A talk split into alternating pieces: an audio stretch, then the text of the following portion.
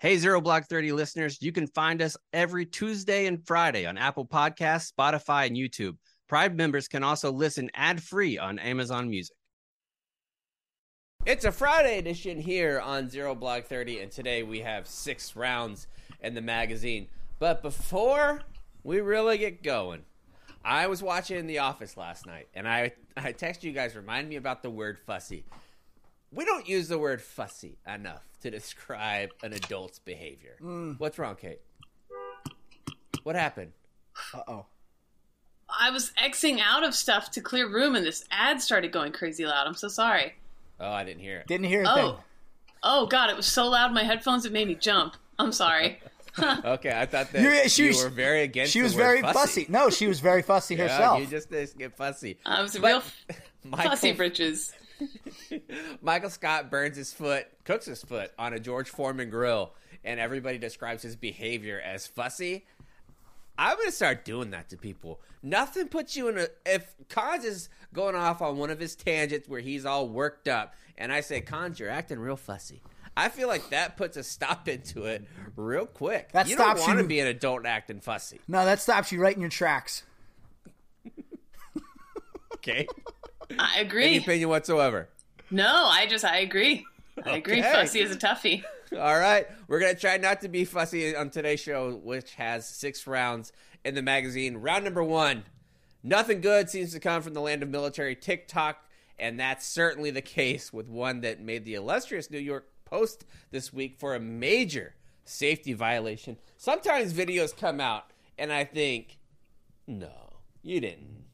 You didn't do that. This is this is one of those times. Round number two, a Marine living off base at Camp Lejeune was was willing to put his career on the line when he saw conditions his fellow devil dogs were stuck in in the barracks. Mold, boiling temps, um, broken facilities, basically normal Marine Corps barracks life, but people finally saw it online. And uh, is he going to get in trouble for it? Probably. Probably. We've already got plenty of D- DMs that say, yes, he is going to get in trouble with that. Round number three, a trillion dollar spending package has been proposed in the Senate that's meant to tackle economic fallout from COVID nineteen. Um, so they're going to have like thirty million dollars of the draft items tucked in there for thirty, the military? thirty billion dollars with a B. Basically, there was this COVID nineteen bill. There's this draft going through the Senate right now. And when you look at it closely, it turns out there's thirty billion dollars worth of military spending kind of tucked in there that has nothing to do with COVID nineteen. So that's making headlines right now. I kind of like that. When, ah. People hate it whenever they, like on The West Wing, they'd be like, oh, why are you putting that in there? A little, uh, what what is that called? Pork barrel spending? Yeah, we're gonna yeah we're gonna talk about that on the So on they have round. Pork barrel spending, and everybody's like, oh, I wouldn't do that. Why does this bill dealing with prescription medication have fourteen million dollars that is going to Iowa for their state fair butter judging competition? Like, well, because that's what that one senator needed to get it done. If I was a senator, you better believe I'd be the pork bill master. Here, like, what I mean, do I need? I need all kinds of shit. At the end of the day, doesn't hurt to ask. No, it doesn't hurt. All you, all they can say is no, Kate. That's it. You look, Kate has scrunchy face already. Kate, fussy. Fussy. She's, She's fussy very fussy. Right She's preemptively fussy. True. All right, baby girls aren't going to like that. Round number four, Michel Paradis, which is a French name, and you think, normally you say, chaps, you guys don't have French guests. Well, he's American. Don't worry. We would not cross that boundary and have an actual French speaker on the podcast. But he wrote a book after working with the Department of Defense in two thousand seven that had to deal with waterboarding, torture techniques, and things like that, proving once again that there's nothing new under the sun. Michael Paradis is going to join us, or Michel Paradis is going to join us to talk about his book, The Last Mission to Tokyo. It's fascinating. It's elements of the Doolittle Raid that we've talked about quite frequently on the show, and things that we didn't know about the Doolittle Raid, including the trial of eight members who were captured there and kept as prisoners of war and tortured beyond belief. Round number five, an Ohio H V A C company is offering its services to President Trump after an errant tweet. They played it pretty, and this is a Kate special, dot, dot, dot, cool. If you ask us, get it, because mm. it's an H V A C company.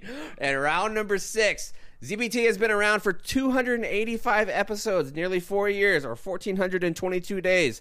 Something happened this week that has never happened in the history of our show, and we're not happy about it, but we are happy about the boots that we've been wearing because we're new boot goofing with our good friends Rocky Boots. Rocky Boots are the best boots in the land. If you're running a C F T and you need to make your time just a little bit faster, take off those lead-weighted boots that you've been wearing and put on the light, breezy, the non-fussy inducing Rocky Boots. They are fantastic. They are built for both men and women that serve the country. They are designed and built for the in the U S for each branch of the military, whether you're in the Navy, Coast Guard, Air Force, Marines. Uh, did I leave anybody out? Oh, the Navy. If you're in one of those, they have boots for you. Even if you're not a boot, they have boots for you, including the U S M C Tropical Boot. It's barrier compliant and made right here in the U S A. And And they are good, I found out, for hauling rocks while you're pushing a wheelbarrow, which I did a little bit of last night. That's a workout, man. Like, it, when you're doing wheelbarrow goofing, mm-hmm. if you just want to go out and have a decent trap day the next day, ooh, just throw a wheelbarrow. Just get a wheelbarrow. And, spoiler alert, wheelbarrow, B A R R O W. Unbelievable. Yeah, people don't, oh, people don't realize that. Barrow. Yeah, yeah. they My don't goodness. realize it. I didn't. Well, I, marshmallow and wheelbarrow are two words that when I found out how they're spelled correctly, my mind was blown. I became fussy. You won't be fussy listening to all six rounds, which are presented by our good friends at Rocky Boots. And if you wanted to save twenty-five percent off on your newest pair of boots, they're going to be comfortable than your oldest pair of boots.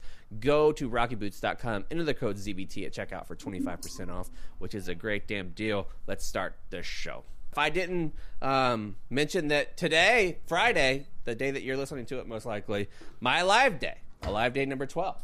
Whoa. So happy about that. July thirty-first, two thousand seven is when it all went down. Um, so today is my live day, which I actually like more than my birthday. Yeah, happy live day. Have Thank you, you very much. Have you found that over the years your perspective on your live day has changed? Um, yeah, I actually look forward to it more than my birthday. Like I just, yeah. I just like it. I, I like to talk about it uh, with my family and just like remind my kids. I one of my favorite memories as a dad, I think it was about five or six years ago now, and Kelsey and I were riding around in my truck, and it happened to be my Alive Day. This was before I worked at Barstool, and I was like, "Today's my Alive Day," and she was like, "Well, what does that mean?" And I said, "Well, it's a day that I celebrate that I didn't die whenever I got shot." And she was like, "Wait, what?" I was like, "Yeah, I got shot." And she was like, "Shot? Like with a gun?" I was like, "Yeah." She was like, "I always thought you were saying shots, that you got shots in Iraq, like you got flu shot." She was like, "I didn't know you got shot." I was like, "Well, why do you think the big scars on my arm?" She was like, "I just thought they were really bad at it." she, was, she was like nine or ten years old and had no idea that I had actually been shot with a gun. It was a good. It was a good conversation. Good conversation to have. have. You, well, happy, happy Alive Day. Happy Alive Day. Have either of you ever seen James Gandolfini's documentary Alive Day Memories? Uh-uh. No. Check that out. I highly recommend it. It's a phenomenal uh, documentary. R I P to James Gandolfini.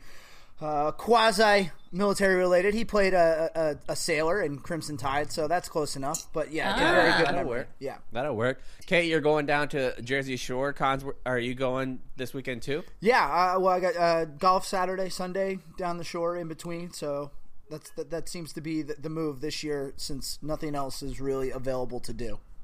Yeah, Kate, you excited about your little weekend away?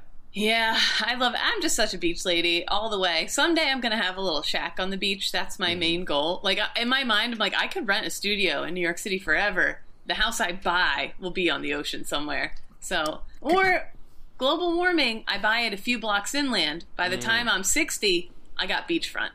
Yep. Yeah. Mm-hmm. Can I tell you something that's just so disappointing? And uh, Kyle and Chaps will certainly relate to this, living where they live. But I was talking to a buddy yesterday. He's a veteran, and he's getting ready to buy a home in South Carolina and using his V A loan for the first time. And he, mm-hmm. he went through all the numbers for me. And then I just compare that to the cost of living up here in New York and New Jersey, and it made me want to cry. Yeah, it was just terrible. Crushes your soul a little bit. Yeah. Yeah, definitely. Even here, like it, timing of everything. Like I bought my house at the bottom of the market here. And now, like, my my house is, like, three thousand square feet. ha- apartments, one bedroom apartments across the street, like across a little bit outside of my neighborhood, fifteen hundred for a one bedroom bath or one bedroom apartment, and that's less than I pay for my house. Holy shit! Crazy. Yeah. Damn. Huh. Yeah. Unbelievable. Suck it. That's good. That's good. All right, let's get going with the show. Round number one. It's military TikToks, and this is a boot boot special. Actually, these guys aren't boots. Like, they had been in for a while because no. they're out of the military, right, Kate? Yes, they're out of the military. And this was, I, I'm always kind of surprised when I'm scrolling the New York Post, because normally the New York Post is like, eh, pick some celebrity. And it's like they make it seem shocking that the celebrity is out for frozen yogurt or something. Yeah. It's like just, you know, usually fluff news. Well, this... Jennifer Gardner gets a Frappuccino. Yeah, whoa. The so Post this... is barely a step above the National Enquirer. Right. So whenever I see military news on there, and like I perk up a little bit. I'm like, what could this be? Because it's never good. If the military's in the New York Post. Not that we're in a position to be throwing right. stones at right. frivolous websites. Absolutely. I did a blog about tits yesterday. But so, at least at least um, we acknowledge it. At least right. we don't purport to yeah. be some sort of, uh, you know, great entity. But go ahead, Kata. Sorry. No, I am absolutely garbage. And speaking of, uh, so this is a story in the New York Post. Uh, an Army Specialist appeared to be frozen with fear when a fellow soldier aimed a loaded gun at him in a video on the TikTok app. TikTok app, pardon me. But he insists the footage was staged and the weapon was only loaded with dummy rounds, you guys. Uh, in the seventeen-second clip posted to Twitter on Thursday by at Recruiting Truth, shows a former, now former Army Specialist Kyle Benton locking the slide of an M nine semi-automatic pistol to make sure it's not loaded before putting the weapon in front of a fellow soldier. So, like, you're at the armory, the armorer clears it, hands it over to you. That's the part we see. Next, mm. the person who accepts the weapon, who they are filming with one hand while doing this with the other, they put rounds, they load it, chamber it, and then point it at the armorer, who then puts their hands up and looks absolutely terrified. This is an absolute... no-go. Uh, and when the kid has his arms up... This... I love goofing as much as the next guy. Can't goof this way. No. Yeah. Uh, former Army Specialist Kyle Benton then puts his arms up and says, "What are you doing, Sergeant?" The soldier recording the interaction then raises the loaded weapon and points it at Benton, prompting him to back away in fear, which was Benton himself, the one who had the, the gun pointed at him, is the one who posted this on his TikTok. Uh, so, whoa, whoa, whoa, he says while raising both hands. He looks very scared. Uh, Benton said he posted the video to TikTok after finishing his service contract and leaving the Army. The former infantryman insisted he held on to the footage for over a year and waited until he was no longer enlisted to post it. So this was, the two of them were in cahoots. This was like a staged video. Army investigators reached out to Benton to discuss Excellent the clip. Excellent use of cahoots, Kate. Thank you. Uh, Army investigators reached out to Benton to discuss the clip, but he declined to be interviewed. He also refused to identify the other soldier in what he characterized as a staged video, like I just said, which led to alarming contents on TikTok. I just want people to stop thinking I was the person holding the gun so they can stop threatening me, big-time victim Benton told the website. I will never reveal the person who is holding it. The incident sparked a probe by the Army N C I S command at New York's Fort Drum, adding that, I guess it wouldn't be N C I S, but whatever, yeah. you get the idea, uh, at Fort Drum, adding that the identity of the second soldier remains unknown. Now, from what I saw, the Twitter sleuths have figured out who it is, but I will oh, not yeah. say. Who knows? Anyways. Say it. I'm not going to say it. Full Christian name is blank. Anyways, um, the, of course the Army said this video does not represent our values. This is big time bad. Benton, meanwhile, has posted comments on several Twitter accounts characterized as racially charged and offensive since leaving the mm. Army. Uh, he was accused in June of posting Nazi propaganda at a Black See, Lives Matter rally in Portland. It's just a little safety violation goof and goes yeah. bad. This well, is like finding out the the fire bunny was racist. This is terrible. Well, so this is one of those things though, where if you're doing something like this and you think it's funny, you're an absolute piece of shit anyway, so this isn't really that much of a surprise. Benton declined to discuss the post, saying he was never investigated for his viewpoints while in the Army, so he was certainly still a piece of shit while he was in. Huff, meanwhile, said he could confirm only that this is an Army representative, could only confirm that Benton's discharge was not related to violating the U C M J. So, not great. When a video like this goes viral, right away, of course, all on Twitter, that at Recruiting Truths account that posted it, people right mm-hmm. away underneath it were like, I figured out who he is. Here's the links to his other accounts. Here's his family. Like, immediately people figured yeah, out but that's this so guy's whole fun. background. Like, we want to poo-poo that. I'm not going to poo-poo that. That's what I like to do. When somebody says something outrageous or does something outrageous and it's like, well, here's their entire history. Yeah. You can find yeah. anything online. It's, it's unbelievable. It's unreal what people are able to do with the internet these days. I said, I, I, I need somebody on the internet to tell me definitively what happened with J F K. But what was interesting, Kate, you sent this in our group chat, and my first reaction was, Jesus, that's not okay. It's so ingrained when you join any branch of the military how you do not ever, ever, ever, under any circumstances, joke around with weapons, whether they be loaded, unloaded. So much so in in my brain, I'll speak for myself, even if someone has a plastic or a toy gun and they point it near me, I'll be like, whoa, whoa, whoa, don't do that. Knowing full well it's a plastic fake gun. It's just something that I don't think will ever escape my brain. Even when I hold, we have a lot of Nerf guns at the office. It's just automatic. My finger is straightened off the trigger no matter yeah. what I do. And I, I still, even holding the Nerf gun. Going to the podcasting studio, fucking turkey peeking around the corner. I'm turkey peeking around the corner. I'm, I'm, I'm pieing off the doorways. But I finger straighten off the trigger, and I legit, if I'm, I don't flag people with a Nerf gun. It's oh, just out of habit. I my do it hand. With the nail gun. I Before yeah. my kid did the back of the cabinet, I made her recite the weapon safety rules. And there's a reason for that. I was on a range where I saw somebody shoot themselves in the foot because they weren't being smart with their weapon. They were and not following the, the weapon safety rules. That's the got out of the Marine Corps. Yeah, there exactly. you go. That is true. Same thing. And I also, the like the day I got sent out to outside the wire to my outpost in Afghanistan, a Marine cleared his saw into another Marine's leg and severely fucked his world up. Oh, and yeah. I saw, I saw both of those things with my own eyes, and my God, you cannot be more careful with this shit. I also have family members Especially who have come to squad automatic machine yeah. gun. Yeah, you, you don't. Be real I, careful. Yeah, that was definitely a big time. And it was his buddy too that he did it to. So it was it was really tough time there. So I, I also, when I was in a mount town once, and I'm slumped against the wall, and uh, we were like sleeping and staying in this mount town for a couple days in the field. Mm-hmm.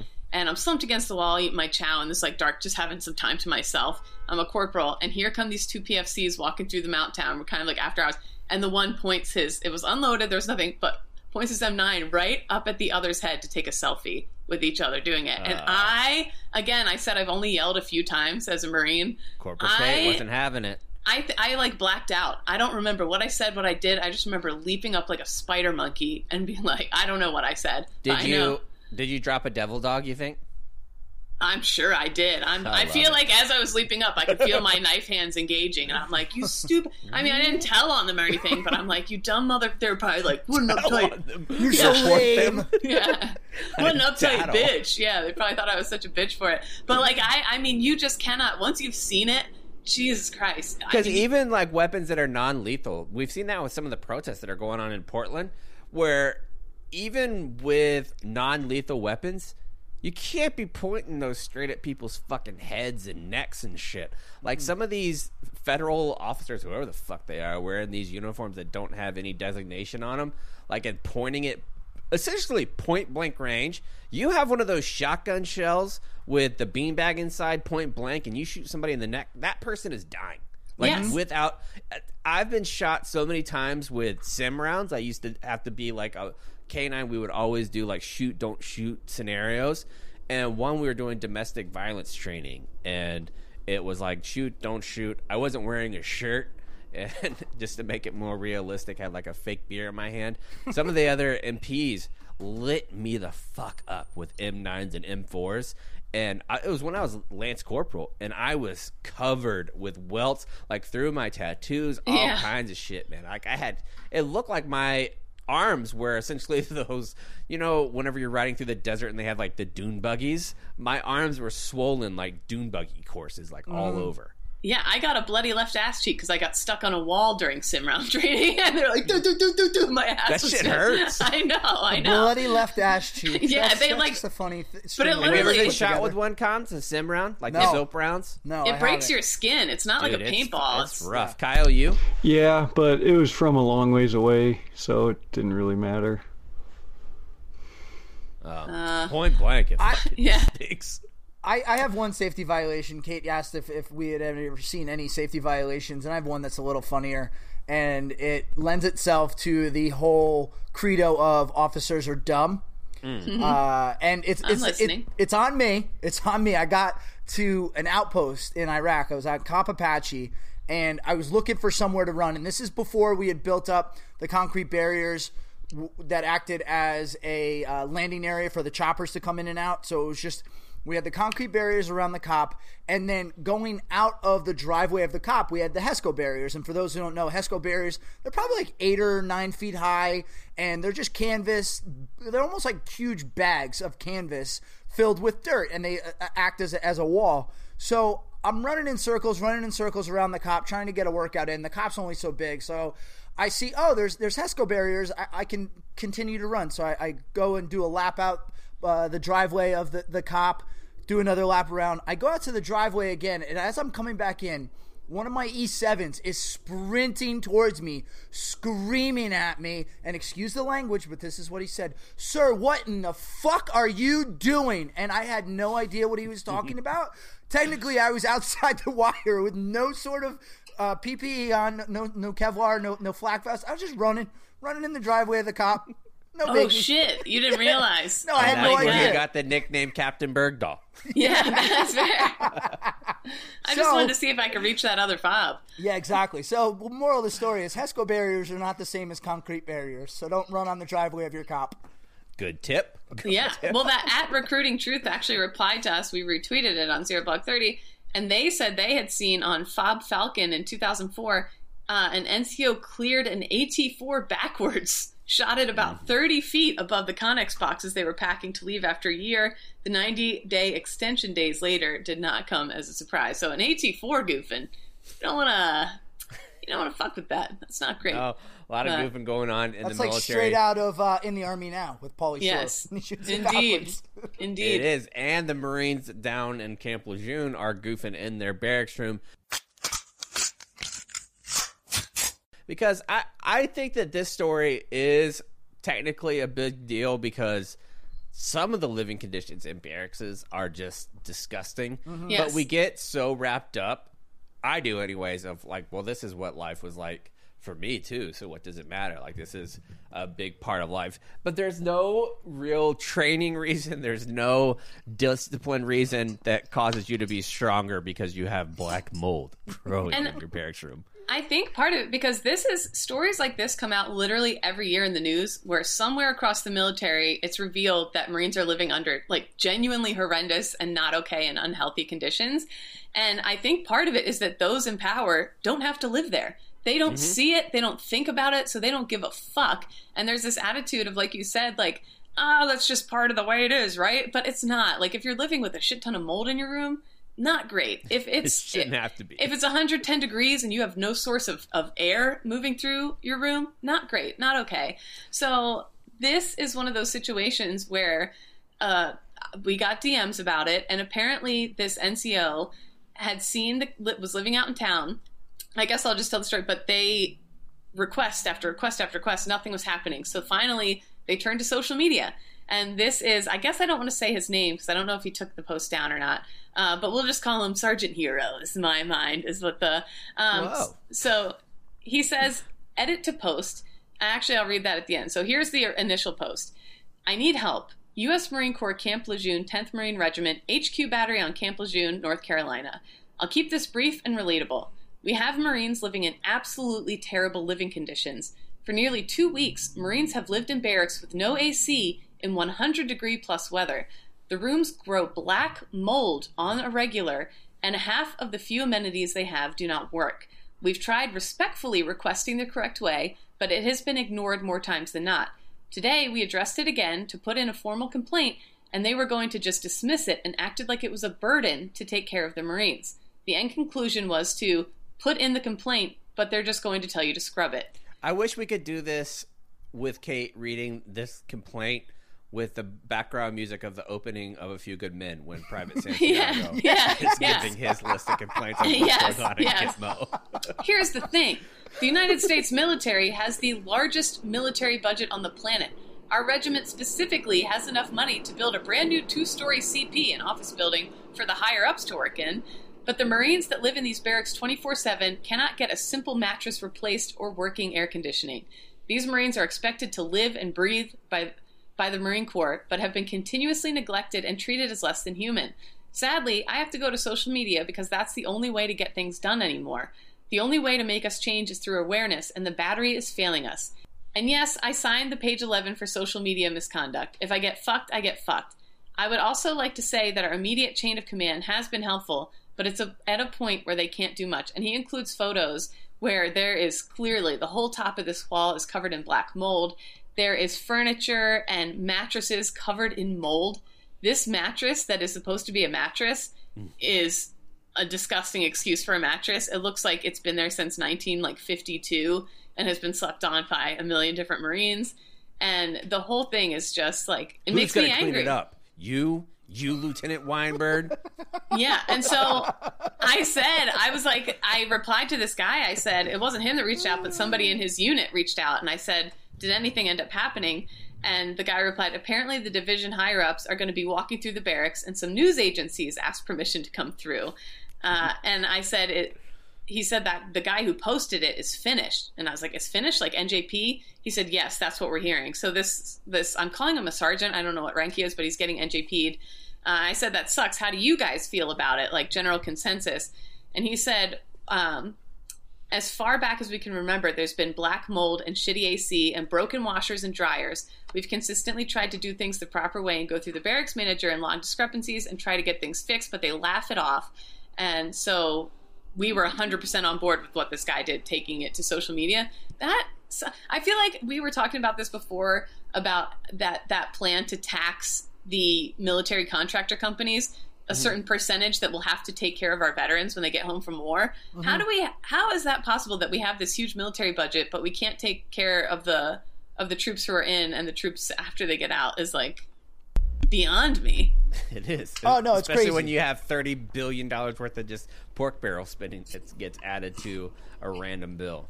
And yeah. They're the ones who get fucked on field day morning. Like, why does your room look like shit? Ah, uh, sir, because this room is covered in asbestos dust and has been the same furniture since, like, World War One, sir. So, like... Yeah, but also, at the same time, you hear stories like this, and it should be shocking, but it's not shocking. Like, this is every barracks that I've ever been into. Like, I remember getting here at Lackland, whenever I showed up to the Lackland Marine Barracks in two thousand four... When I just got when I was just getting started and thinking this is the nicest barracks I've ever been in, and at that point I had been to boot camp, M C T, and to Fort Leonard Wood, and I get here and I go into the barracks. I'm like, wow, this is really nice. Come to find out, the Air Force gave it to the Marine Corps because it was condemned. Like, the building was condemned, but that was like the nicest spot I had been in yet. So and a condemned building like, is what better. Are you talking about is better than what you normally get, and I just. You kind of touched on it, chaps. I was going to ask the three of you how much, you know, obviously this is terrible living conditions, but is there a little part of you that just wants to say, suck it up, buttercup, because this is what we all have to deal with? Not I think, anymore. Like, nasty barracks, if it it's not, like, aesthetically pleasing or if it has shitty-looking old furniture, that's one thing. But requiring Marines or whoever to live in a place that has black mold and is legit bad for their health. That's that doesn't. Whenever there's such a push for lethality and to get people healthy again with the Army C F T, like the P F T rules they're changing, that's such a basic way to maintain the health of the military population is ensuring that the place that they live is clean. Yes, like, as well as as no well brainer. As the morale, as well as it's the morale. And, and so Kate, you huge said, for morale. You say, why Why is nothing done? Because honestly, it's it's an out of sight, out of mind type thing. I could say right. One of the best things, this this gentleman, now uh, General Doherty, he taught me when he was battalion commander and I was an L T. He said, you know, you don't have to do it every day, but every once in a while, just, just take a stroll through the barracks, see how your soldiers are living, making sure everything's okay. And if there's any leaders listening right now, you should definitely do that from time to time because stuff like this, they might put up through the appropriate channels and they will just get ignored. So if you get involved and then you can say like, hey, by the way, I got for soldiers who have no mattress because their mattresses are filled with mold, then maybe something with a little little more rank can, can get this taken care of. Well, it sounds like this is what they were trying to do for years, and yeah. literally nothing was happening. And so, like, not having washers and dryers. It's I mean, because somebody holy doesn't shit. want to take the blame. Like, with stuff right. like this, like, they look at it, I think, from a command perspective. Oftentimes, they look at, if I acknowledge this is a problem and I can't get it fixed, it's going to fall on me. That's something that's going to look negative on me. So I'd rather just fucking ignore well, it. Well, that's that's exactly yeah, what so- happens. I worked in the S four for a little while before I, I got out. And civilians handle one hundred percent of the barracks maintenance. So guys would come in and be like, hey, I need this fixed in my room. And then whoever was the barracks manager would add it into the system, and then it would go over to the civilian side. Well, they didn't do anything about it because they had the entire base to handle. And, you know, everyone's going to slap the highest priority on whatever they have. And so for, for months, we couldn't get anything done. And the command, like you said, chaps, they can't really do anything about it. They can go to the general and be like, hey, we need this to happen. But, I mean, what's what's even the general going to do to the civilian contractors on base? It's... And let me ask you guys a question from a perspective of people who lived in a barracks. If you gave me the option of staying in a super clean barracks where I knew my company first sergeant or whoever is going to be really adamant of acting like it's his or her own fucking barracks, like they built it with their own hands, or living in a dirty barracks that nobody gives a fuck about, buddy, sign me up for the black mold ten times. Yep. yeah, yep. yeah, I could see that. I could see that. Uh, either way, I hope they get it fixed. I think it's crazy that, like, I, I hope they're not NJPing the guy, because it sounds like he's the only one who has the balls to do the right thing in this situation to to get this fixed. Like, now that the news is getting involved, I bet. You know, everybody slaps highest priority. I bet this really is going to get highest priority, and I bet it will finally get fixed for those mm-hmm. Marines. But it's crazy. I feel like lately there's been this big push. Like, I don't know if it's just this generation or whatever, realizing, like, the power of the internet, kind of. Mm. But we were talking about that D D two fourteen's memes, worst unit in the Marine Corps contest, all the stuff that came out of that and all the investigations and changes and this and that, like, yeah. spawning from that. So just kind of interesting to see. This will be the how... last thing the last thing I'll say on this topic, but and maybe this is a little far-fetched and maybe this is feeling ourselves a little too much, but I wonder if we continue to shed light on problems like this throughout the military, if eventually it'll get to a point where commanders will start telling, don't don't you be listening to that Zero Blog thirty, that, that newfangled podcast thing out there. You can't be listening to that anymore. Fight the man, young troops. Fight the man. Don't listen. I got – so about that, I remember a couple of months ago I mentioned you a lot of times junior troops don't know their rights about – fighting right. an N J P and mm-hmm. to take it to court martial. I got uh email from a colonel that worked in JAG and was like one as one of the main judges for on Quantico, and he said, he's like, that is terrible advice. A lot of these commanders are idiots and they will take you to court martial, and a lot of times they will win because it's staff N C Os and shit that are sitting on the boards. Like, oh, that makes oh sense, whoops. Like, whoops. Yeah, take that back. All right, let's move on to round number three, which deals with our favorite topic that we know a lot about, which is budgets. The military spending has been tucked into a COVID bill, which I think almost every senator or congressman, whenever you're writing a bill, you do it and you just get people on. That's what I've learned from watching The West Wing anyway. Mm-hmm. But mm-hmm. this week, Senate Republicans unveiled a proposed bill that would authorize a one trillion dollars spending package that's supposed to tackle COVID nineteen during a pandemic that and the impacts that it have, especially economically, because there's forty million Americans that are unemployed. The draft law immediately drew criticism for including a raft of line items that seems at best tangibly related to those efforts, while many are not at all, including the thirty billion dollars with a B in defense spending, which would be a top more than seven hundred five billion dollars already. Like, when you already are getting seven hundred five billion dollars and you come out with your little wooden bowl and you're like, please, sir, may I have some more? Like, I don't think you really need that. What can you get accomplished with seven hundred thirty-five billion dollars that you couldn't get done with seven hundred five billion dollars? Just yeah. go buy your Comet carpet cleaner from fucking Costco military. That will save you a lot of money there. Anyways, so in this money where they have the thirty billion dollars of new money, they want two hundred eighty-three million dollars to the Army to build a new A H sixty-four E Block Uh, three B helicopter, basically, yeah.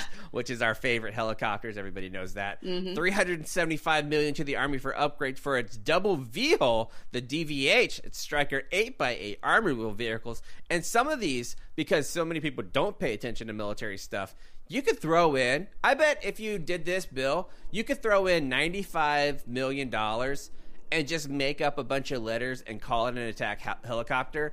And probably ninety of the one hundred senators would have zero idea. So, yeah, I was this, saying that as I'm going through this list, reading all these things, I don't know what half of these things are, and I was in the military. So how is anyone with zero military experience and zero taking any time to investigate any of these points of this bill going to know how to even fight these things? Because well, I'll thing- never Google. Like, if I'm a senator, I'm not Googling shit. Like, if I get there and somebody says, hey, Mister Senator, we need forty-one million four hundred thousand dollars to the Navy for the R G M TAC eighteen four A Naval Strike Missiles, also known as the N S M, and launcher specifically for the service, literal combat ships. Well, to me, this is a no-brainer because, I mean, they all say, like, at the end of each one, it's like, this is a armored vehicle, this is a patrol aircraft, this is a ship, this is a whatever. Well, not and th- not my those. question is... But my question is, what does any of this have to do with COVID nineteen relief? With helping people Nothing. get relief from COVID nineteen? I mean, Nothing two, at all.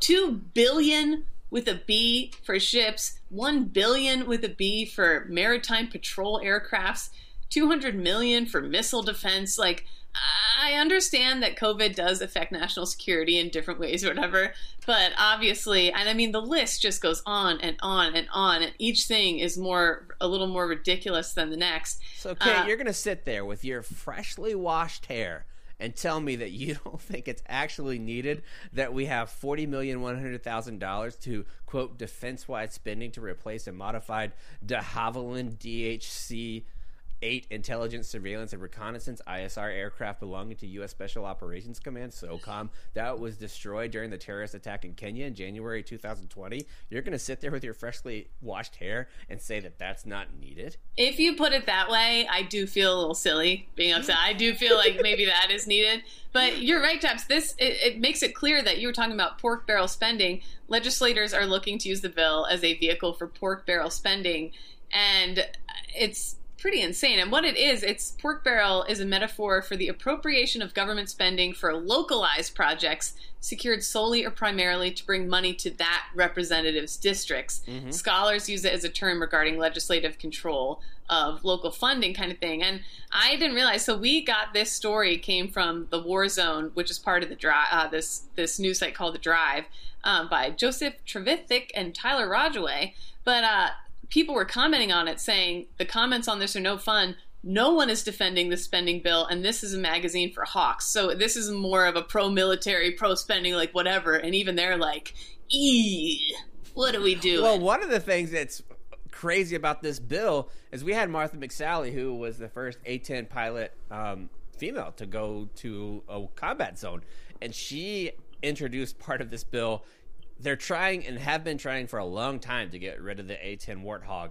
And even though it's in the threat of decommissioning and moving on to a different type of plane, in this bill, for a plane that might not long, no longer be around, six hundred fifty million dollars to go to wing replacement kits. Yep. And you know what's crazy is these numbers too are just so astronomical that it doesn't even it doesn't even make sense when you when you look at all the zeros and all the commas and all these numbers that Kate would have a tough time pronouncing out loud. It, it really is pretty ridiculous. But lest we forget, like, this is just how it's been since forever. This isn't anything mm-hmm. new that they uh, people are just now trying to tuck away spending into various bills to get things Uh, done for, for the military. That's just how it's done. And, and Chaps, as you mentioned, the West Wing, it's like, hey, you want, I, I need you to vote for this bill. Okay, cool. Well, you're going to have to put this uh, bullet point in this bill because Joey's aircraft hangar wing replacement is in my district and I got to get him some business. That's just the way the world works. And we can't just turn a blind eye to that. I, I know it stinks and it's, it's ridiculous that all these appropriations are in this bill and have nothing at all to do with COVID spending. But that's just, unfortunately, how it works to get money for our Defense Department. Though I it, will say, it ahead. gives you a lot of good faith in our defense uh, lobbyists. They're doing a really great job getting to our politicians and making sure that they are... Uh, well done, Secretary Mattis. Good yes, job. Being spineless little bitches, as per usual. No, uh, but so that's a good thing. I love the vague ones. forty-eight million dollars to the Army for... other procurement. That's all it well, says. I mean, that's the insane thing, is that you already have your seven hundred billion dollars budget. And if you were looking at this normal budget, I would still think a lot of this is insane. This is outside of the normal seven hundred billion dollars yeah. per year that's sent. five point three billion dollars for the De- Defense Production Act purchases related to COVID nineteen. one point five billion dollars for the Air Force for research, development, and test and evaluation work.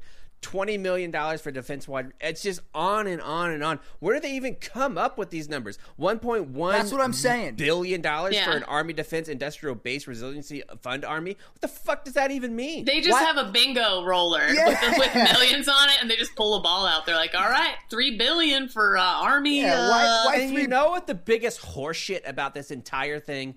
They have thirty billion dollars more going. Not an ounce of it to sponsor this podcast. Yeah. Oh. What the heck? Unbelievable. What the heck? This podcast well, who- could be Zero Blog thirty presented by the United States Coast Guard, and they could contractually limit us from ever making fun of the National Guard again if they did that and just sponsored the podcast and became presented partners. So easy. Think One thing- through it, Mister Trump. What? You know what makes me mad? I if I was in the military right now and I had this list, I would keep it in my pocket. And if I had to pay supply for a whoopee that I lost, I'd be like, are you sure you don't have the funds to cover it? You right. pieces of shit. One thing I, I want to know, when you look at all these these uh, line items for other procurement, I would love to see a list of all of the things that got shoehorned in. Like, oh, uh, we built a pool for uh, General uh, so-and-so. And, and just things that kind of got snuck in there that are really uh, abuse of, of these uh, funds. I, I the think Mar- there's definitely things that have happened like that.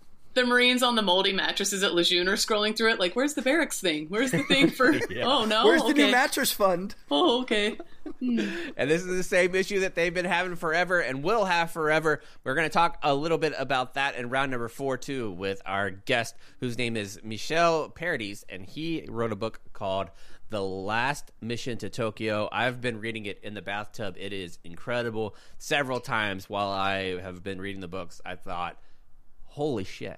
How did I not know that? And I think that's a common theme for me in history. Uh, we're going to get into it a little bit with Michel. Here he is. Now on Zero Blog thirty, we're privileged to have uh, Michel Paradis, who has wrote a book. And I always find it fascinating because, spoiler alert, World War Two was a long time ago. And finding new information or presenting information from something seventy-five, seventy-six, seventy-seven years ago is pretty amazing. Was there points whenever you were researching this book that you were just like, holy shit, I can't believe I've never heard of this before? Yeah, pretty much the whole time. Yeah. Um, it was a, like, it was a pretty cool story. And like one of the things, like, as you, as you said, you know, I mean, when you're researching seventy-five years ago, you kind of have the received wisdom that you got in grade school and right. in high school, maybe. Um, and then you find out all this stuff that just never kind of makes the history books for any number of reasons. Some of it is like, really good stuff, like hopefully the stuff about my story, and some of it's kind of uh like one of the things that kind of raised my eyebrows was uh basically like in occupied Shanghai, occupied China, occupied Japan, where a lot of this book takes place, um after the war, uh it was basically an atmosphere of free love, um when they and they can measure it by V D testing. So wow. you know, at the immediate end of the war, rates of V D in the Army in Shanghai and in Japan and, uh, were like, you know, fifteen percent, which is about average for population. By January, February of nineteen forty-six, it's like seventy, eighty percent.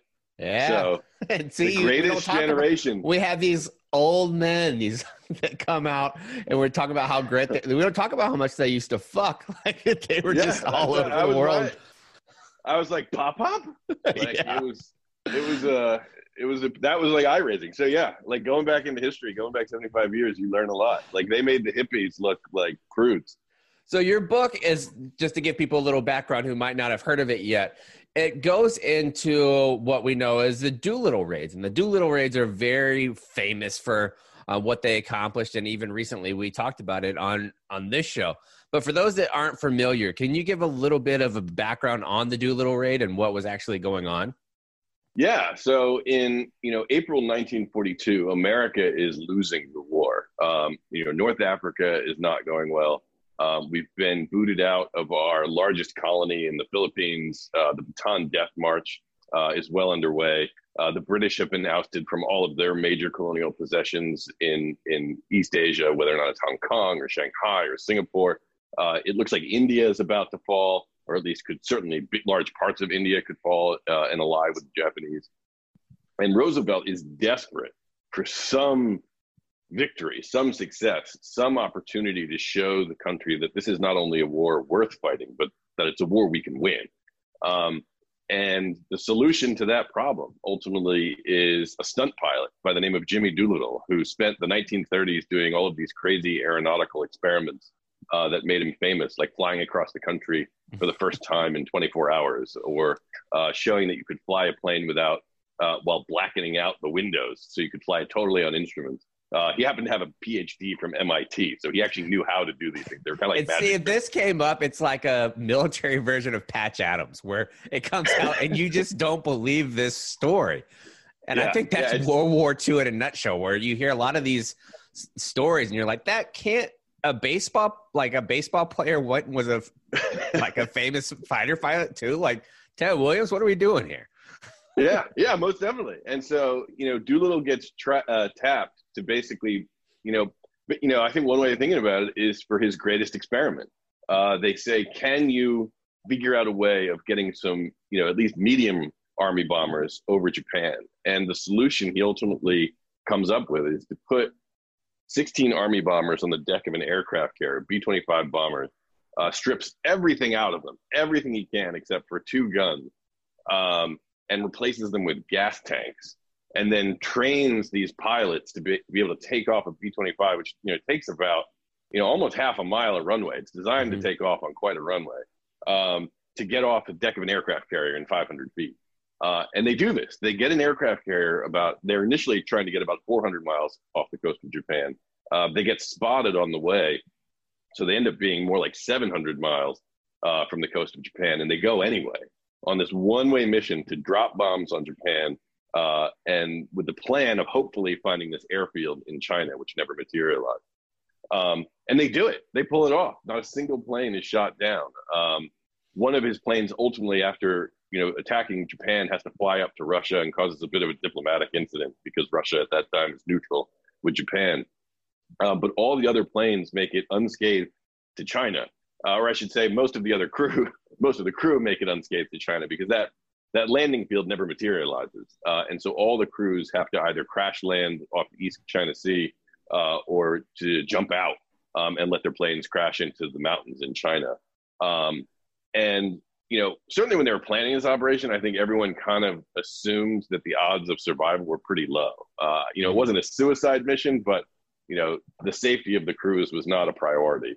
Um, and yet, and this is one of the things that just made it such like a, almost a miracle in April of nineteen forty-two, is all but eleven of, of the eighty men that Doolittle takes on this mission, uh, including Doolittle, um, not only survive, but make it out uh, and make it back to the United States as the most incredibly celebrated heroes of the war, certainly at that point, but really throughout the war. You know, I mean, the we, Doolittle Raid sort of has lived on in things like, you know, the movie Midway or, you know, with uh, Alec Baldwin and Pearl Harbor, and thirty seconds Over Tokyo is obviously a classic.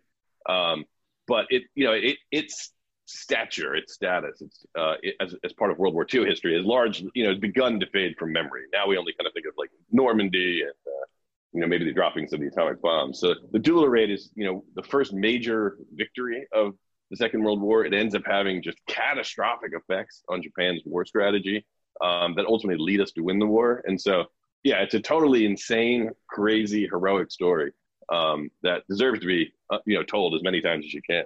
And we hear a lot about like the positive aspects, but you go into some of the the more kind of overlooked aspects. And we do that a lot, I think, in military history, where we don't talk about nearly as much of the stories of what it would actually like be like to be captured by, by say like the Viet in Vietnam where people spent six and a half, seven years in prison camps. And you kind of go into the the dirt, the dirtier, darker side of war, because we look at the Doolittle Raid and we think, oh, that's that's a pretty sexy thing to be involved in. Well, it wasn't for some of the people there, right? Yeah, that's right. Um, so three of the Doolittle Raiders die um, in these plane crashes. Two die in one of the crashes off the East China Sea when the plane hits the water pretty hard. Um, a third gets out of his plane successfully, but hits some rocks um, and dies just from his injuries from, from landing. Um, but eight get captured. Uh, they get captured by the Japanese um, and Chinese guerrillas who are allied with the Japanese and turned over to the Kempe Tai, which is Japan's notorious secret police from World War Two. And, you know, as you might fear and expect, uh, they get brutally tortured. Uh, they're waterboarded, they're subjected to stress positions, they're hung from the ceiling to deprive them of sleep, they're put in solitary confinement for weeks, ultimately years on end until they're driven half mad.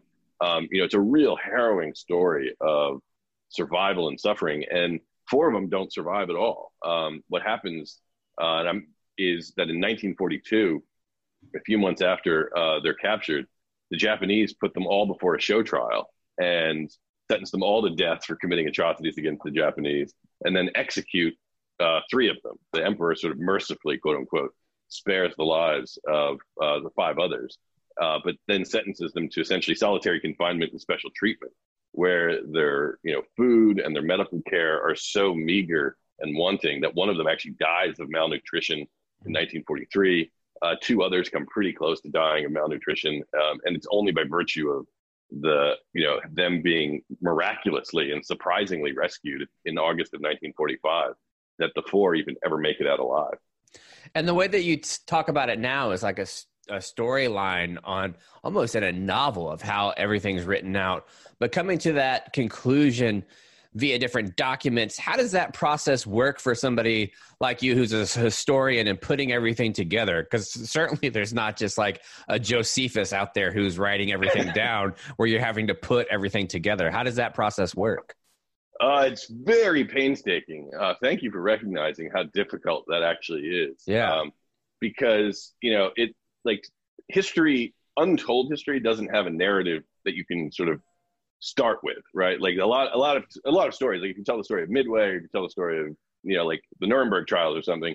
Everyone that's been told a lot, and people kind of know where the beats are. Mm-hmm. Um, when you're doing a story that hasn't been told before, um, it's like building a mosaic, but you don't know what the picture is yet. You just get mm-hmm. one little piece at a time, uh, and you slowly but surely just put them. I, I try to work chronologically. I kind of, I just take each fact that I learn, then I try and insert it chronologically. And um, slowly but surely just see what happens um, over time. And, and yeah, and it's once you sort of are able to, you know, it took, it, it takes a fairly good editor as well, I should say. I had a really yeah. good editor at Simon who, um, you know, really taught me um, how to tell a story. And, and, and actually here's the key to that. Um, you know, so the, the actual historical and scholarly process is, that, as I said, it's just painstaking mosaic building. It's like archaeology, like, you get a little fragment mm-hmm. here, a little fragment there, and you, you try and organize them as best you can. Um, Just looking for really your Lucy.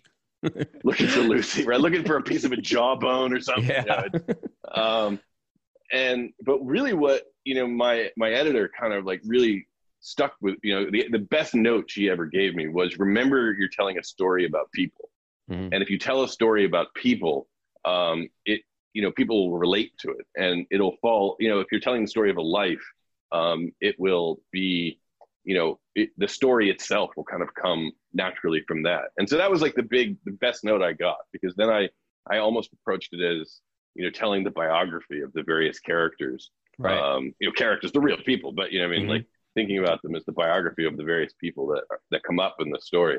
And I think that's um, important so, yeah. because yeah. humanity doesn't change. Like we talked recently to Medal of Honor recipient Woody Williams, and he was talking about oh, wow.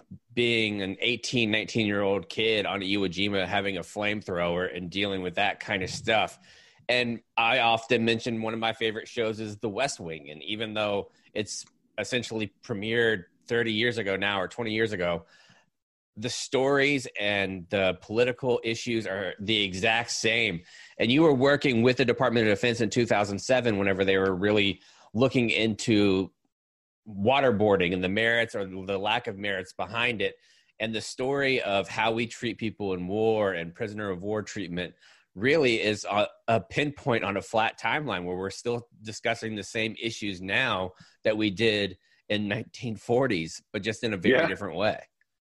Yeah, you know, that the story of how I actually stumbled upon, um, you know, the, this story that I end up writing about is I was working in the Department of Defense, and it was at, towards the end of the Bush administration, and there was all this debate, you know, is waterboarding torture? That was the big debate.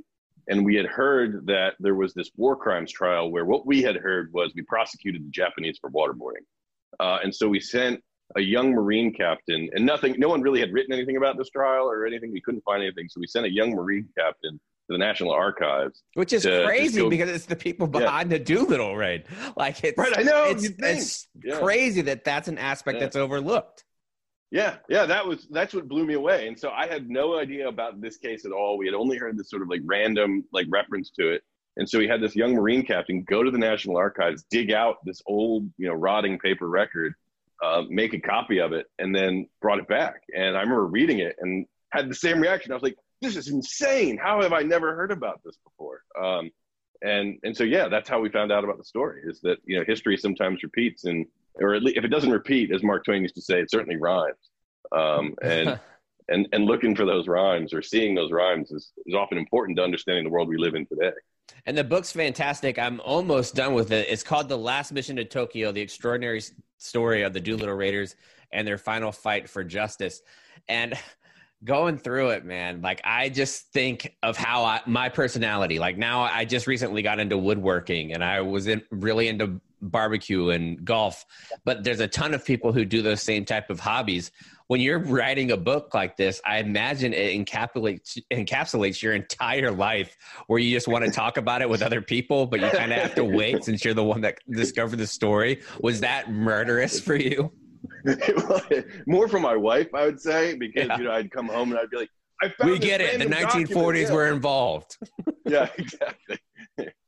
Uh, or to be like, let me guess, you're about to tell me a story about nineteen forty-five. Um, and so, yeah, so it was like, it, it's been a real pleasure now that the book's out to be able to really talk to people about it, because, you know, it's a story that it was so crazy. And so much of the story is just totally bananas that, um, you know, it was just so much fun to research and, and really try to like, try to just almost live in the time. I know that sounds sort of a little like sort of metaphysical, but, you know, I went, one of the things I did in researching the book, Um, a lot of the book takes part uh, takes place in Shanghai uh, for for a lot of just specific and strange historical reasons. Um, and so one of the things I did was the bachelor's officers' quarters, where they held uh, where all the U S Army lawyers and Air Force uh, officers lived in nineteen forty-five, nineteen forty-six. It's this place called Broadway Mansions, which at the time was like the poshest hotel in Shanghai.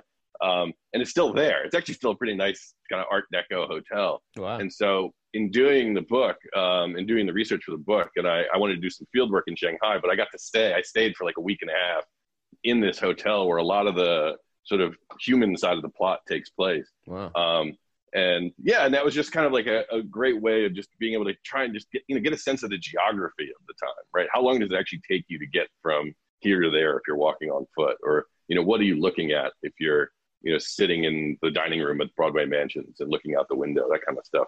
Um, you know, just to give you a real, just, you know, I don't know, just like an intuitive sense of, you know, what it was like to be there. And hopefully that translates on the page to make it, you know, more immersive. Um, right. And having it be entertaining and historical at the same time, there must have been times where you come across elements of the story where it didn't necessarily meet your fact-checking criteria. How hard was that to establish? Like, oh, I, I think this might have happened, but I'm not actually sure, so I can't include it. Yeah, there was a lot of that stuff. That was that was really hard because um, there was some stuff you'd sort of see, you know, like rumors or someone say this may have happened, and it's always like really juicy, but you're like, I can't substantiate that. You know, I mean, it's basically just a rumor, and sometimes you're like, well, maybe I can just say it's a rumor, but then you kind of are breaking down the storytelling too, right? Like there's a, right. there is this tricky balancing that you can't interject yourself too much into the story to say, you know, this may or may not be true, um, and, and still have the person enjoy the telling. So yeah, there are a lot of times when you just kind of find these good juicy details that, um, you know, about people, about who they were and what they were like, that you'd love to include, but there was just no way of confirming it without, or, or there's no way of publishing it without getting sued for libel if, in a couple yeah. of cases. Um, um, and by the same token, too, like it goes the other way, and this is, again, the benefit of having a really good editor, is like there was a lot of really just fascinating history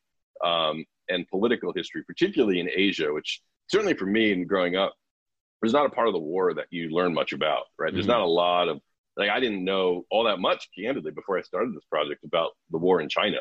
Uh, and, you know, how it started in nineteen thirty-seven, and that, you know, the attack on Pearl Harbor really was Japan's way of trying to get better access to oil and steel and cotton in order to fight this guerrilla war that's been ble- that had been bleeding it to death in China. Um, and so, you know, really learning and unpacking the super complicated Game of Thrones level politics that was going on in Asia throughout the war, too, um, was super fascinating. And I kept, like, going on these long digressions about it. And my editor, again, very wisely, was like, that's fascinating, but. And so some of that I end up smuggling into the end notes of the book, which are about one hundred pages long. But yeah, um, it's so, yeah, crazy. It goes both ways. And I don't want to give too much about the book away. Make sure that our listeners go out and buy it. If you want to just continuously have these what the fuck moments, pick up the book, uh, The Last Mission to Tokyo, The Extraordinary Story of the Doolittle Raiders and Their Final Fight for Justice from Michel Paradis. It is great. Um, where can they find you at on social media, or where do you prefer they buy the book? Because a lot of people are saying not Amazon right now. Where would you like them to purchase the book? Yeah, if you want to buy, actually the best place to buy the book is a is a website called bookshop dot com. Um, and what it actually is, is it's like a, a confederation of local bookstores. So you can help, you know, local businesses uh, stay in business, especially in time of COVID when it's been really hard on retailers. Mm-hmm. Uh, you can avoid Amazon if that's what you want to do. Um, and it's a great, and, and I think the price is the same on Amazon. Bookshop's really aggressive about matching Amazon on price. So it's a great place to buy the book, helps local business. Um, if you want to follow me on Twitter, it's M D Paradis, P A R A D I S. Um, uh, but you don't have to do that. You can if you want. There you go. All right, Michel, thank you so much for joining us. We appreciate the time and the effort that it took to put that history on the page. Yeah, I appreciate it. Thanks so much for having me. It was a lot of fun. Thank you. Take care. We appreciate his time and efforts to do that kind of research. That would be intense, man. Like having to travel overseas, do translation of different documents and figure things out and put it together in an entertaining way. Because that's, to me, that's how you have to consume history, is in books that are almost presented like novels. Just going through and reading like a line action history book, boring. But you do it in the, you do it in like a story, I'm in. Oh, yeah, yeah. Kind of like the way Kyle tweets out uh, Z B T history tweets yeah. each yes. day. It's, it has a little added flair to it. It makes it much I more agree. enjoyable and digestible. Yeah, no I doubt agree. about it. All right, let's move on to round number four, which comes to us courtesy of The Hill. We're going to talk a little bit. You know, we're passionate about H V A Cs on this show, so we're going to jump into a little bit of H V A C goofing.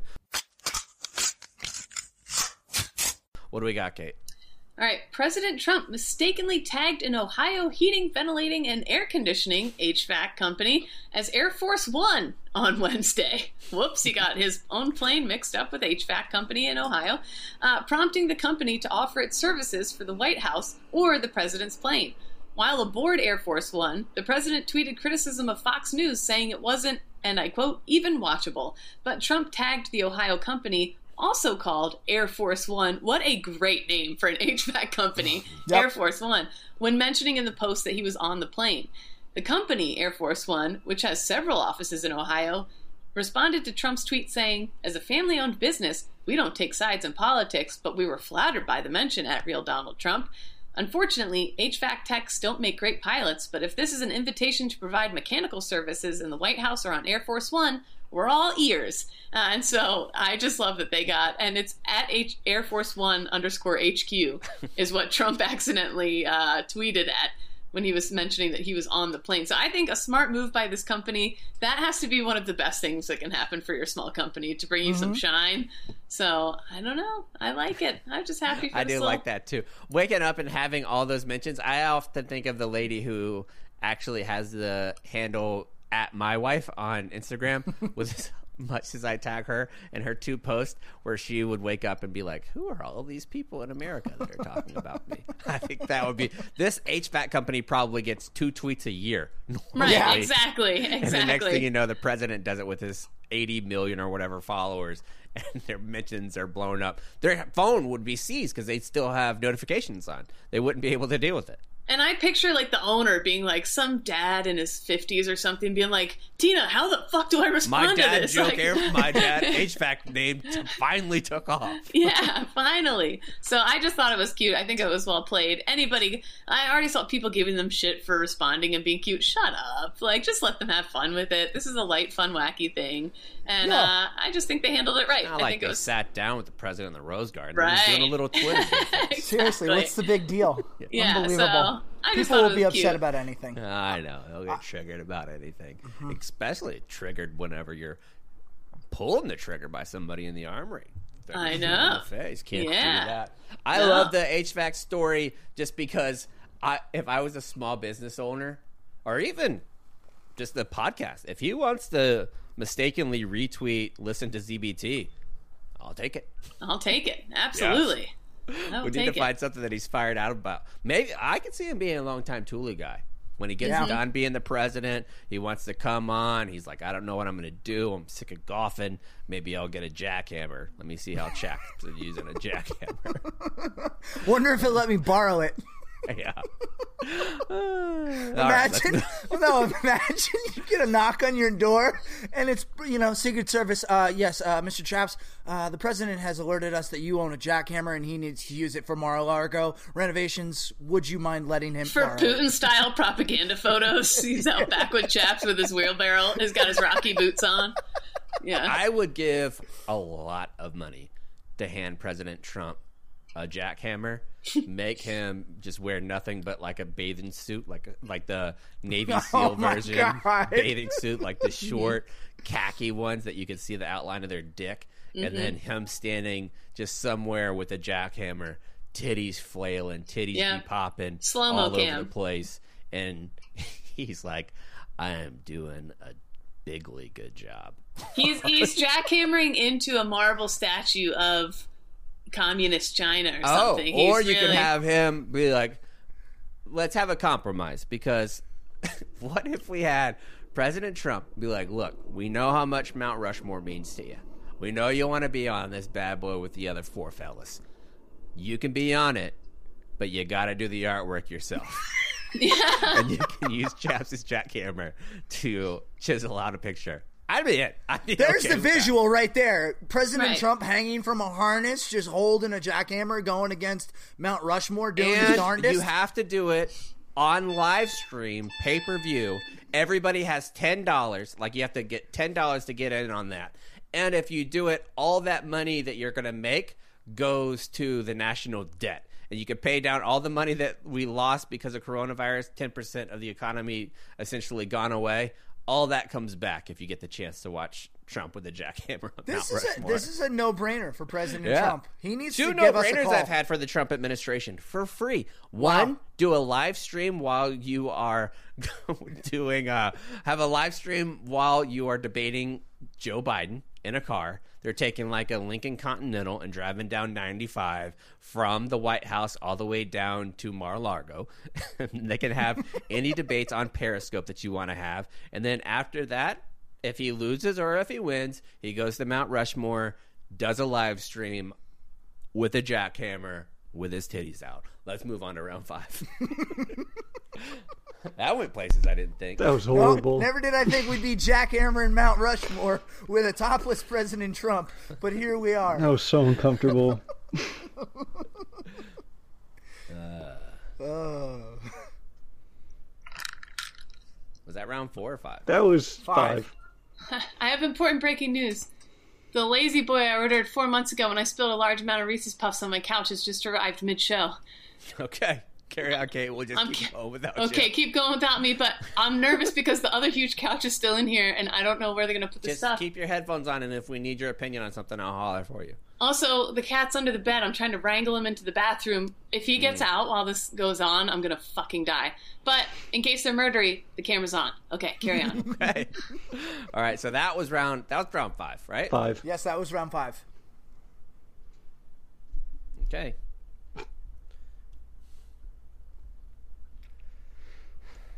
What was the thing that happened that we weren't happy about? I I have no idea.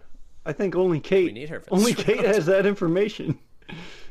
Kate, we need you for this round. No, no, no, no. It was I who wrote that round. Oh, oh okay. Oh shit.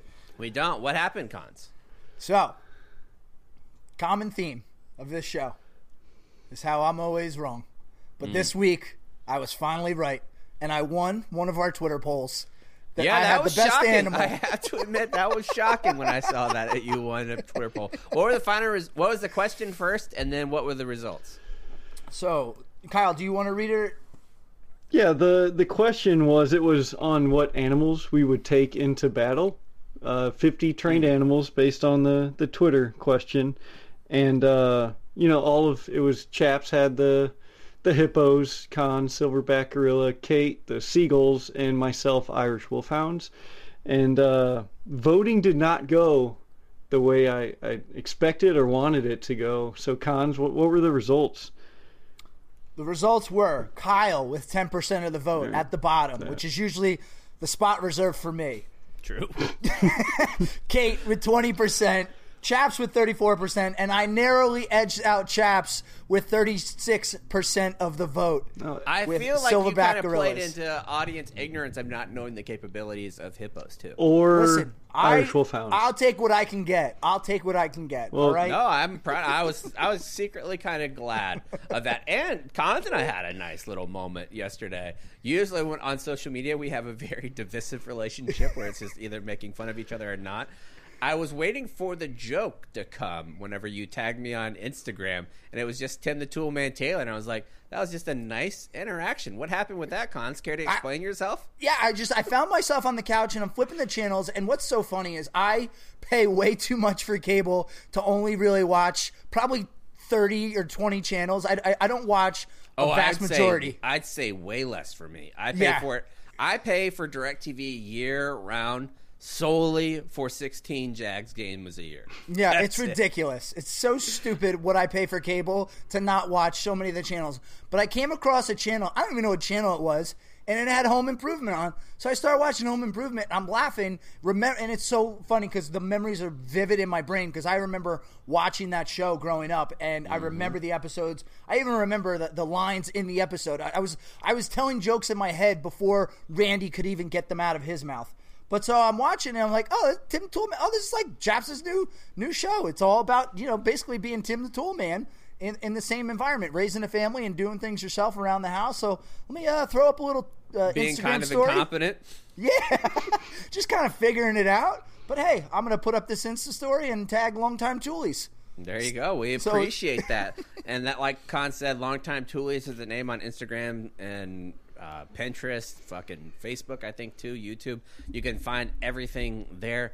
Uh, it's been really fun. I used this table saw for the first time yesterday and turned it on. That thing is scary. Yeah. Like, luckily, I have somebody was nice enough to send me a saw stop, which is the one where if it touches your skin, like essentially eats the blade itself, which is incredible. So I don't feel as nervous with this one, mm-hmm. but I'm really excited about that. We've gotten a lot of stuff done. Now you've seen the stock tank pool. You guys were kind of judgy on Tuesday. How are we feeling about the stock tank pool now that you've seen it in action? So I, it serves its purpose. It's great. It's a great way to relax and, and cool off in that Texas heat for sure. Mm-hmm. I, I'll say it is actually a step above an above ground pool. Like one of the rubber ones or one of the like mm-hmm. one of the like Intex pools. Yeah, one of those. It's a step above that and it doesn't look as bad as I thought. Yeah, and I'm going to be doing some masonry stuff around it to make it look a little bit nicer. Brick by brick. Uh, yeah, brick by brick, mason by mason, screw by screw, wrench by wrench, all that stuff. So make sure you go check out that uh, and get our goofin' shirts. We have some good stuff coming in. If the hats that I want to get made for Longtime Toolies get made, You're going to love them. You are absolutely going to love them. We got aprons and all kinds of stuff coming this way. Kate's still getting her um, apartment all set up there. They got a new lazy wheel. We'll get an update on that on Tuesday. And to, oh, we got to do save rounds. Cons, yes. What do you got? Yes. Uh, number one, I think going from D I Y goofing to longtime toolies was a great move. I think that's a, a much better brand.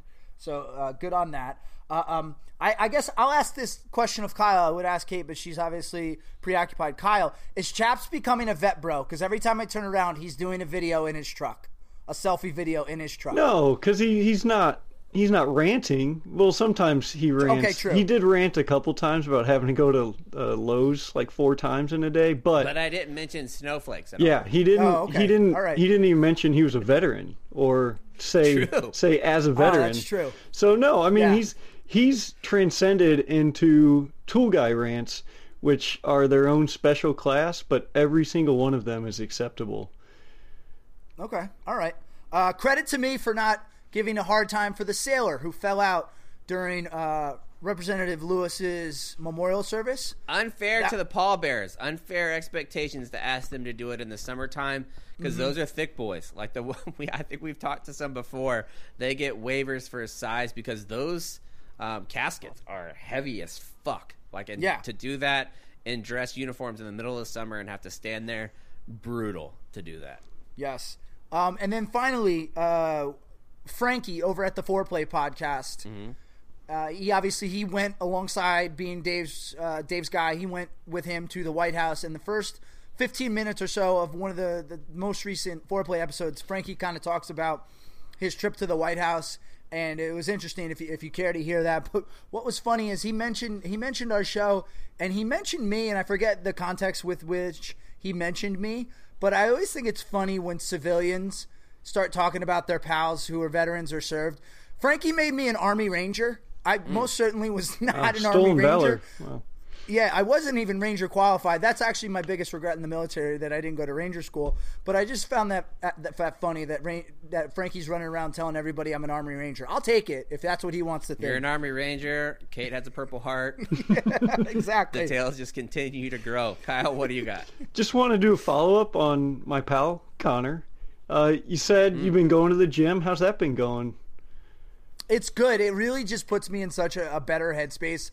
I'm one of those people that I, I do enjoy working out. I think a lot of people see working out, running, going to the gym, whatever it is, as a chore. I actually enjoy it. So to get out of the just running and doing push-ups and actually to get back into a gym has been very great for my mental health and just overall well-being. Do you want to address all the people who were saying that you look fat whenever you were playing golf? Mm. Ooh, I did not see that. I did not oh, see I that. I think that. Everybody. I think what it was is my, my shirt is just a little billowy. That's really oh, what it yeah. comes down to. Mm. And much yeah, I like think when you got to be cognizant of that whenever you're doing golf, because if you're tucked in, it does look billowy. You got to address that with the camera. We're kind of a rookie move on your part, Cons, but we'll yep. we'll let that slide. Got to watch yeah. the angles. Yeah. Anything else, Kyle? Uh, no, I, I just asked because he said he was going to start posting watch pictures like Jocko, and he he said he was going to do it. He promised everybody. Big deal. Asked us. I don't know that I promised. Uh, I don't know that I promised. I'm pretty sure. Maybe you didn't, but you did. All right. Um, we'll have to check okay. the tape. Yeah. No, it says it on the tape. I'll check. But so I just haven't right. seen those, and I was I was worried. All right, I'll start posting. I was worried about posting. you that something happened to you, like maybe you got injured. All right, for mine for my save round, I'm going to show you guys something. So I got to take off my headset for a minute, but just kind of walk them through what I'm showing. Look how supportive Barstool is as a company. Let me adjust the. I'll adjust the camera. Oh. So Chaps is standing up in his office, walking behind oh, the chair. He's lifting is. up a very big, heavy bag that you would see in a boxing gym. That is a big old bag, and it does not look light. So I don't know where he's going to hang that up. Maybe his garage. It's going in his possibly. office. It's going so behind him. An enormous, enormous. Uh, heavy bag for me to hit and things like that. I thought it was going to be like a fifty pound, one thirty pound. That's at least one hundred fifty pounds. Yeah, it's a legit heavy bag that, that you would normally only see in a boxing gym. That's not necessarily a heavy bag that people own in their own home. And it's got the pirate dog on it. Yeah, on both sides. And it says, oh, it break- does. That's awesome. Yeah. I didn't know yeah. that. Yeah, yeah. Oh, yeah. I'll show you again so you can. So- I, I had planned on putting it in my office. It's too big. I don't yeah, know. Yeah, you got to put it in your garage. Yeah, it's going to go in the garage now that everything is there. Yeah. Um, so, yeah, that's my week. I'm going to get that set up, set up some outside barbecue shit this weekend. Looking forward to it. Uh, last thing, sorry. Uh, last Friday, Regis Philbin died. Obviously, everybody knows Regis. Regis, what people don't realize is Regis was in the Navy. So, you know, R I P to Regis. R I P to Regis for sure. Yep. Um, that's it. It's on the retreat.